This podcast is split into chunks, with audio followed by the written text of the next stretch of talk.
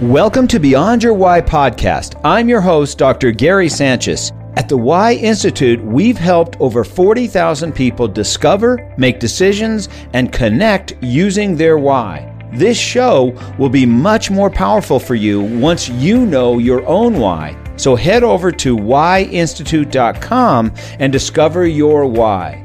Today, you're going to meet one of the leaders who've discovered their why with us and is going to share their story and the powerful lessons they've learned. So, people with the why of better way are very good at innovating, taking something that's already there and finding a better way to do it. They're often disruptive in making things better. They can see when things are not done well or could be better, and they go in and make things better. Always asking the question, how can we improve upon this? And so, my guest today is, well, his name is Charles Rath. And let me just read you his bio before we get going. Charles Rath is the president and CEO of RS21. RS21 is one of the fastest growing companies in the United States and the fastest growing company in New Mexico. RS21 has grown 5,400% since 2015. RS21 is a software design and data analytics company that helps clients solve complex problems in impactful environments. So RS21's current por- portfolio of work includes innovative projects with Fortune 100 companies and cities around the world. The company is on the front lines of everything from fighting cancer to preparing for hurricanes, from fixing healthcare to reducing crime. Charles speaks globally on the future of technology with a particular focus on next generation applications for data analytics and visualizations. Charles holds a master's degree in public policy from American University in Washington, D.C., and a bachelor's from the University of Missouri. Charles lives in Albuquerque, New Mexico with his wife Ava and two young boys, Leo and Teddy. Charles, welcome to the podcast. Great to be here, Gary. Well, let's do this, Charles. You know, for you and I talked three or four years ago at a Korean barbecue restaurant you and I sat down and I took you through discovering your why and, and we worked on your messaging for RS21 right when you were getting going. So that must have been four years ago. It was. And so tell everybody a little bit more about RS21 so they can get a feel for, for what your company is like. Great. So RS21 is driven by two realities today. Uh, the first being that we have more information and data at our fingertips to solve complex problems than ever before at any time in humanity. In fact, 90% of the world's data was created in the last uh, two years. Um, so we have this amazing opportunity to make faster, smarter, better decisions. Um, the second thing is that uh, in spite of having all of this information at our fingertips, uh, we are still using gut uh, our gut to make these uh, these critical decisions. And so um, I saw this amazing opportunity to help large companies, municipalities, the federal government use this information, harness the power of data to make better decisions. And through this journey, we've also observed that those individuals, those organizations that are harnessing the power of data are having exponential results. And, and that's people like Jeff Bezos and Mark Zuckerberg, uh, Michael Bloomberg. These people understand the power of data, and we want to bring that to more people and more organizations. So you said 90% of data has come in the last two years. Wow. Now, why is that? That's interesting. I, I never knew that.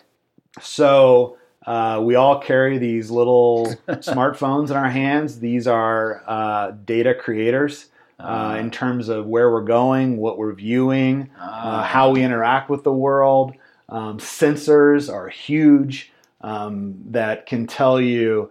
Uh, they can inform lights on when they should be turned on or turned off based on pedestrians walking in front of them. they can locate where gunshots have come from. They can tell you uh, when certain areas are flooding. Um, there are satellites, millions of satellites orbiting Earth uh, giving us information. Uh, it really is an interesting time uh, to be alive if you're a, data geek like myself. So should I be turning my cell phone off when I uh, when I go outside? No, d- data can be used for good. Okay. so you take data and you help people make better decisions. That's correct. So I, I don't imagine that you just send them a bunch of spreadsheets. Somebody calls you to work with them. You don't just send them a bunch of spreadsheets and say, oh, okay, here's your data and go do something with it. How does that work? So there's two things that we do really, really well. Um, the first of which is helping the customer or client understand the decisions that they are really trying to inform. Uh, and, and, that helps us really focus our efforts around what data are we gathering, how are we analyzing it, uh, and then how are we presenting it back uh, to that leader to, to drive a better decision, right? Um, the second thing is we make the information available in very intuitive and inspiring ways. So human beings are visual learners. 95% of what we process in our brains is visual in nature. Uh, and so we specialize in creating custom visualizations that are very easy to understand and interact with. Because if you're going to interact with that data, you're going to absorb it, you're going to understand it, and you're going to be able to make better decisions with it. So give us an example. People are hearing this now and they're saying, "Yeah, that all makes sense. I get what he's saying, but but I need to picture it." Right. So tell us, give us an example. So right now we're doing a large project with a uh, Fortune 50 healthcare company. They spend about $300 billion a year on treating their patients. Uh, and much of this cost is driven by chronic conditions like diabetes, heart disease, COPD, etc. Uh, and one thing that we observed was that about 35% of that $300 billion could be prevented by catching these conditions before they ever develop.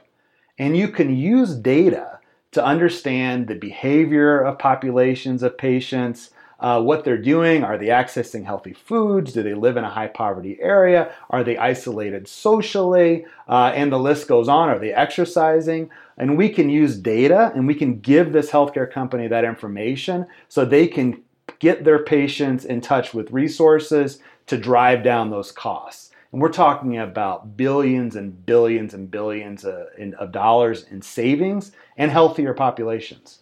So when they come to work with you, they come in with a problem and they say, "Okay, Charles, this is our problem. This is this, this is what's going on."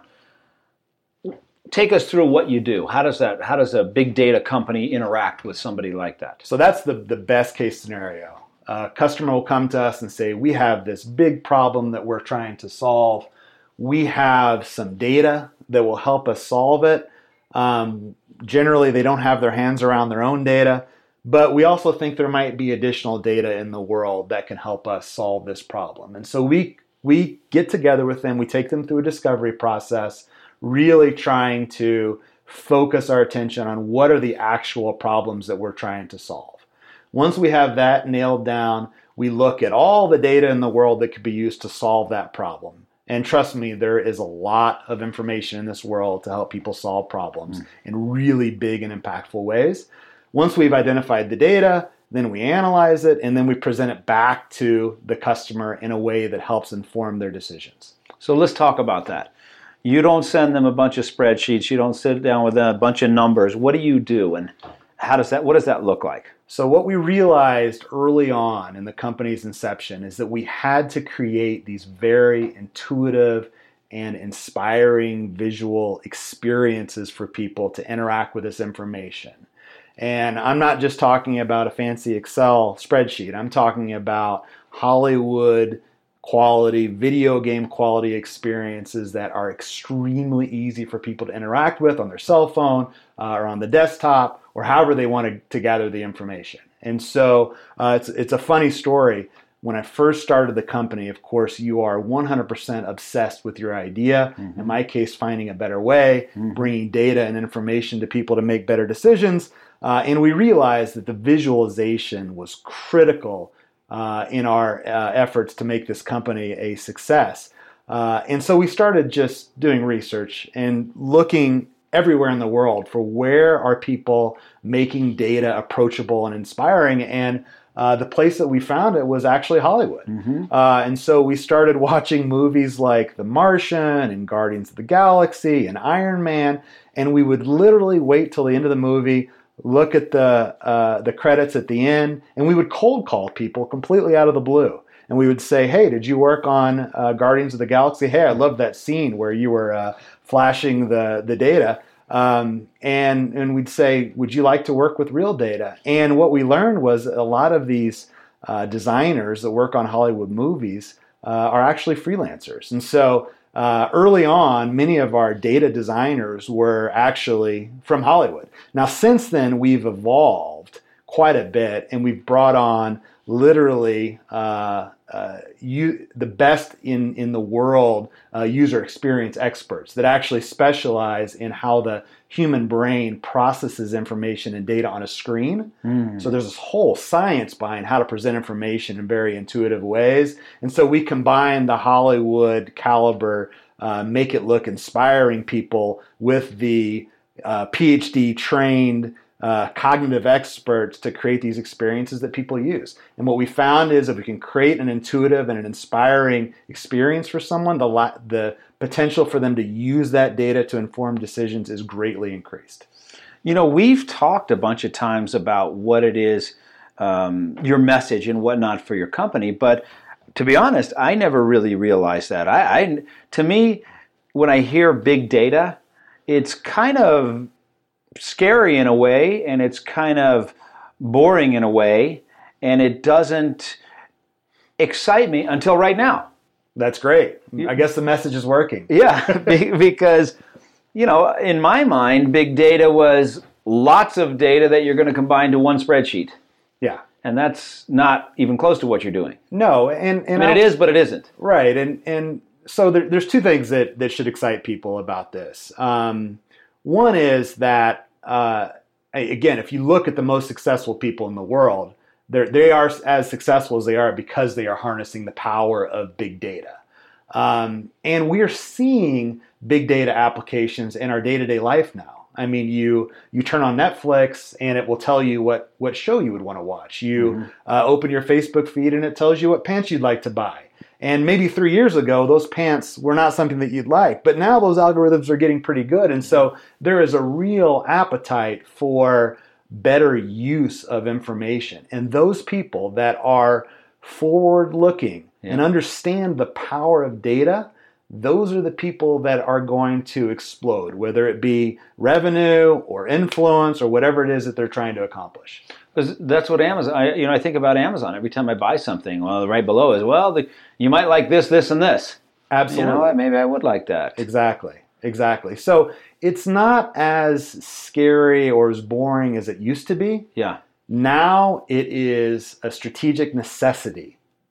Well, what I meant by that was you guys bring it to your client in a way that's not boring and painful to look at.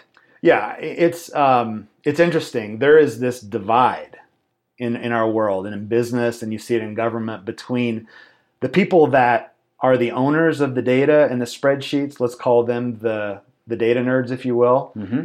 And then there are the decision makers, and they are both chronically frustrated. The decision makers don't know how to create pivot tables in Excel. They don't know all of the data, where it's at, how to use it, what technology to use. So they're chronically frustrated. They can't interact with the information. Mm. The data nerds are frustrated because this decision maker isn't using their information. and there's a huge communication divide. And so a lot of what we do is empowering both those groups, empowering the decision makers for the first time to actually be able to interact with the data that they have and the information in the world to make a better decision, to run different types of scenarios, to understand what ifs. Uh, and then the, the data nerds were actually were using their information many times for the first time to inform critical decisions facing an organization or a community or the list goes on. So the bottom line is you're just you're helping people make better decisions using data that they can actually understand. Yes faster decisions, smarter decisions, more defensible decisions, uh, better decisions. So let's talk about this concept of, of time compression and how you help influencers, leaders compress time. Time compression is a huge component of what we do.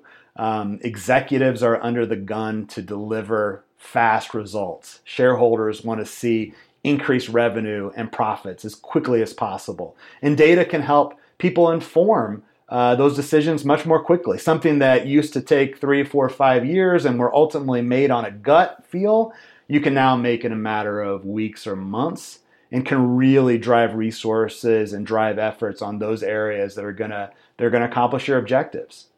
So when you first started out, you were resilient 21. Right right? Resilient 21. And resilient was a big word. I don't even understand it. What does resilient mean? so the the fir- the name of the company is uh, Resilient Solutions 21. So resilient solutions for the 21st century. And so ah. uh, resilience is a an organization or a community's ability to bounce back uh, in a time of adversity. Uh, and so uh, many of the uh, company's early projects were focused on either helping communities uh, bounce back from a hurricane or helping an organization bounce back from a financial downturn and really using data to help help them thrive. And so when you, I, I guess let's talk for a minute about the crazy success you guys have had. You said it was uh, 40 500% or 5400% yeah. growth yes. in the last four years. If I'm listening to that, um, I'm, I'm wanting to know how the heck did you do that? How did you get 5400% growth? So, in the beginning, it was word of mouth, frankly. I mean, we were helping organizations completely turn things around, see problems in new ways, and the word just spread like wildfire. Um, and so, I mean, we didn't market at all uh, the first three years of our business. It was so powerful what we were doing that we were able to just grow organically in that way. Wow. And so now, and, and I guess what has been, um, how would you describe the, the importance of having the right message? Because your message has changed a little bit over the years, I think. Uh, how has that been valuable to you? Well, I think back when when we first uh, talked about my business, Gary, and that was four years ago, and we were uh, talking about um, the message that I had at that particular moment over some delicious Korean barbecue, yeah. and the message back in 2015 was uh, just give me all your data and we'll figure out what your problems are. Yeah. You know, send me your your your your orphans and your structured data and your unstructured data. Let us take a look at it, really understand what your problems are, and then we'll solve it. And I had an opportunity to share that with you, and you said, Charles, your your message is kind of scary for people. Like people don't want you rummaging around in their closet. Maybe have more of a message of optimism and promise uh, think, you know, craft your message around the opportunity that's there and how you can take someone from being good to great and even beyond. That was a pivotal moment for us, Gary, and I'll always be thankful for that conversation because I started changing the message at that very moment, and I attribute a lot of our success uh, to that very night. Because it, that it's it's in all of our messaging for all of us. Nobody wants to hear how crappy they are, right? I mean, I don't want to hear that. I already know how crappy I am at certain things. But I don't want to hear someone else know it. Right. Yeah, and, and no one wants to you to remind them that they're not making the best use of their data and here's what all their problems are. Uh, a message of promise has landed way more effectively for us. Yeah, how do we help you uh, leave a legacy? How do we help you get there faster? How do we make what you've already got that's good? How do we take that to great? Exactly. And people like that, right? They love it, and it's it's and they it's, like you. yeah, and, and we've built an amazing team. I mean, we've been able to attract some of the world's best data scientists and designers and computer programmers, uh, and our message is very sincere. If you harness the power of your data, you're going to have exponential success. And right on your website, I see you say, you know, we believe the power of data can unleash human potential. It's remarkable. Um, again, if you look at the most successful people in the world and you think about what has got them there, it's data. Have you discovered your why yet? You can join us for that essential first step in a live virtual event with myself and the other leaders from the Why Institute. Head over to whyinstitute.com and register for the Why Discovery live webinar. Now let's get back into it. Have you got a favorite story or favorite company that you've worked with? Man, they're like it's like choosing my favorite child. That's tough. We get so uh, involved and invested in the organizations that we work with. Um,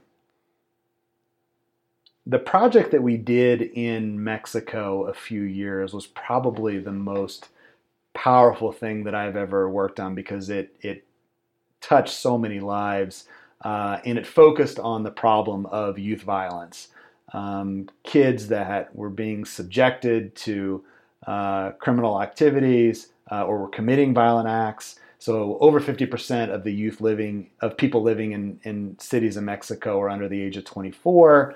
Um, and the United States Agency for International Development came to us and wanted to know how could we use data uh, to address this problem and address it at its core uh, what is driving youth violence in cities across Mexico. And we turned to data to solve that problem.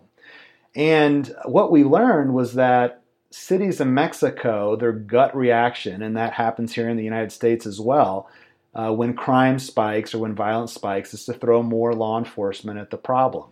Uh, and many times it actually exacerbates the challenges, you know, given a kind of a chronic mistrust between uh, civilians and, and government.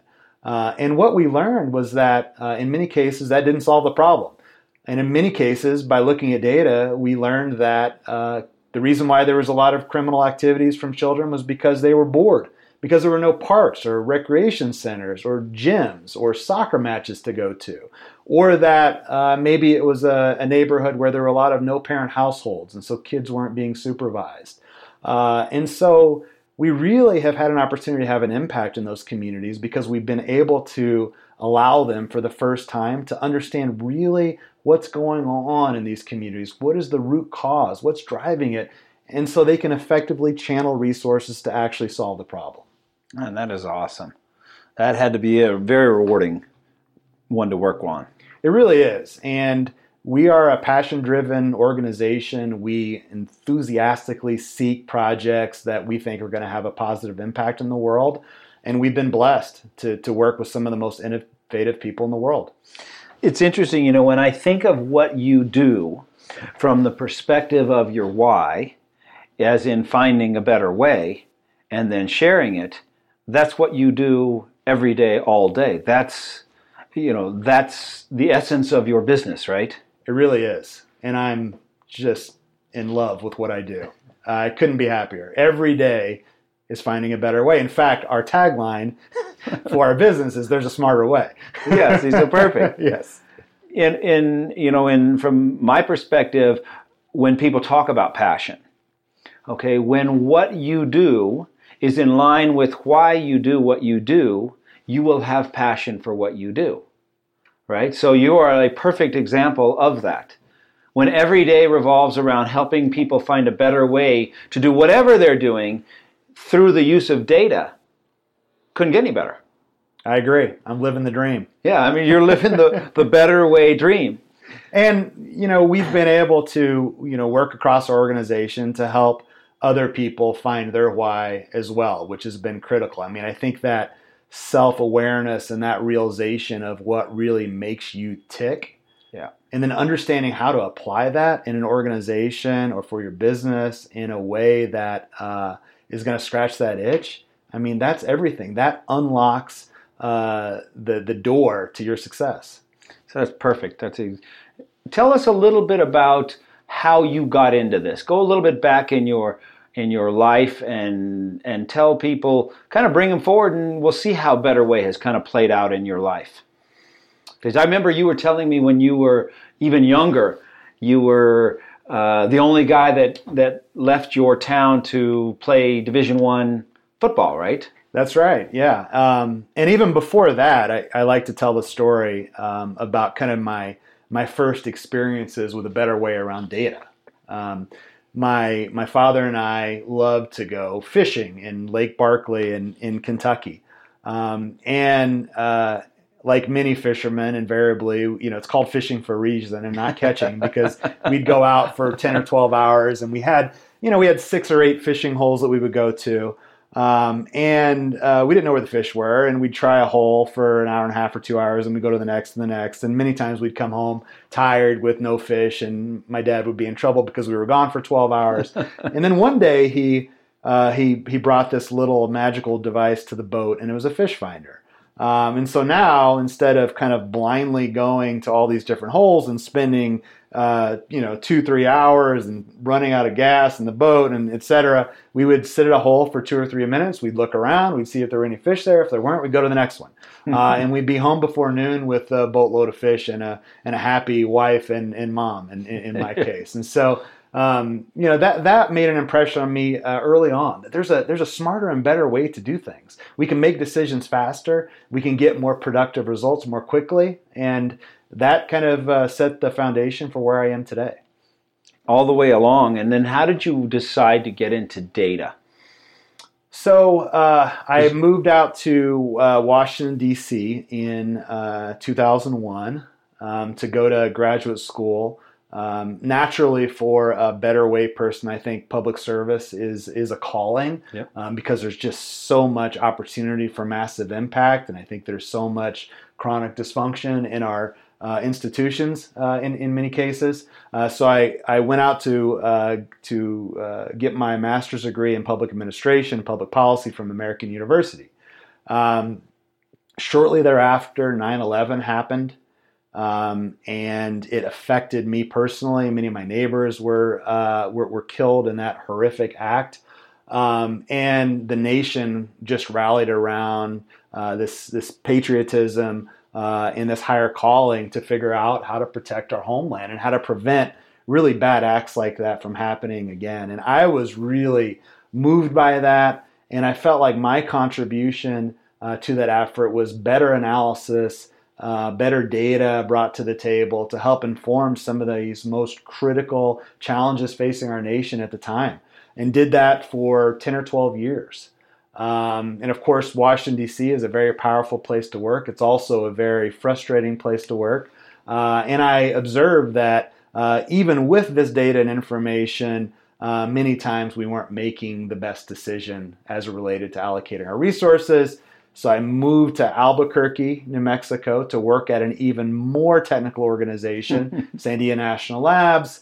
Um, traveled all over the world, uh, helping cities become more resilient to disasters and solve their most complex challenges. And even then, I saw that even the most progressive countries and cities in the world weren't harnessing uh, the information they had at their fingertips. So, saw that, saw an opportunity, and started RS21. That's awesome, man. And so I'm thinking now about the people that are listening to this podcast, and a lot of them are going to be data people. A lot of them are going to be internet marketers, people that have data but don't know what to do with it. I'm one of them. Right. Right. I, I'm getting lots and lots of data. I'm, uh, my goal for this year is to help 1 million people discover their why, how, and what so we can have a bigger impact. So I'll be gathering lots of data and I want to be able to utilize that to help them understand themselves better. You know, in the past, it's been more what I've observed and what I've seen, and so much of it is in my head. But now I'm starting to get more and more data. And now, what do I do with that? How do I, where do I store it? How do I utilize it? How, what should I do with it? Well, first of all, um, I think you're thinking about the problem in the right way. So you should be applauded for that.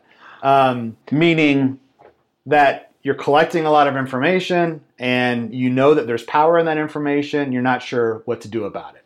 Um, and so I would uh, advise you to first think about what are the decisions or outcomes that I would like to get from this information that I'm gathering.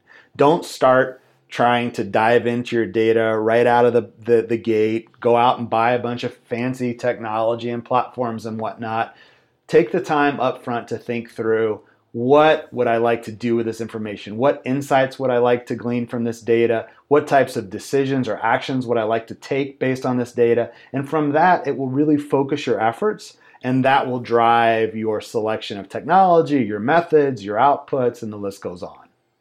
So I have, um, like a lot of people that are going to be listening to this, I'll have people on an email list, let's say. And so then do you take those people, now I know their why, and I'll know their why, how, and what, um, so I'll know how to speak to them, but I don't know a lot other than that. So do you then take your list and send it out a survey? Or how do you gather the data? What are, mo- what, what are most people using for that? So, I mean, the the possibilities are literally Endless, yeah. endless, right? And so, um, many times our customers will have data that they're collecting.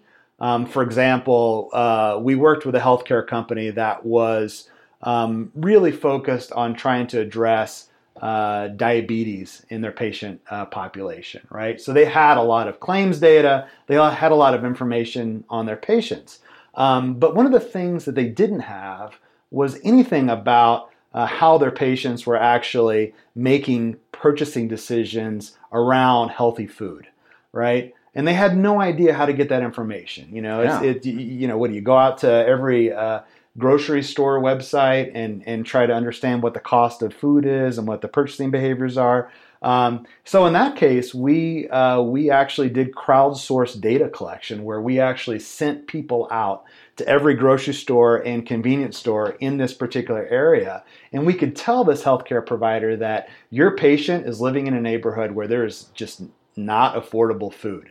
There are only convenience stores. The closest grocery store is eight miles away. Um, an apple costs three dollars at the 7-Eleven, and that really fundamentally changed their understanding of their patients' livelihood. And so then they could get more proactive about putting their patient uh, in contact with resources, SNAP benefits, et cetera, to help them put healthy food on the table. They didn't know that data uh, set even existed in the world. So there's amazing things can happen when you pair the data you have and know with the data that is out there that you didn't even know existed. And that's what we help customers do.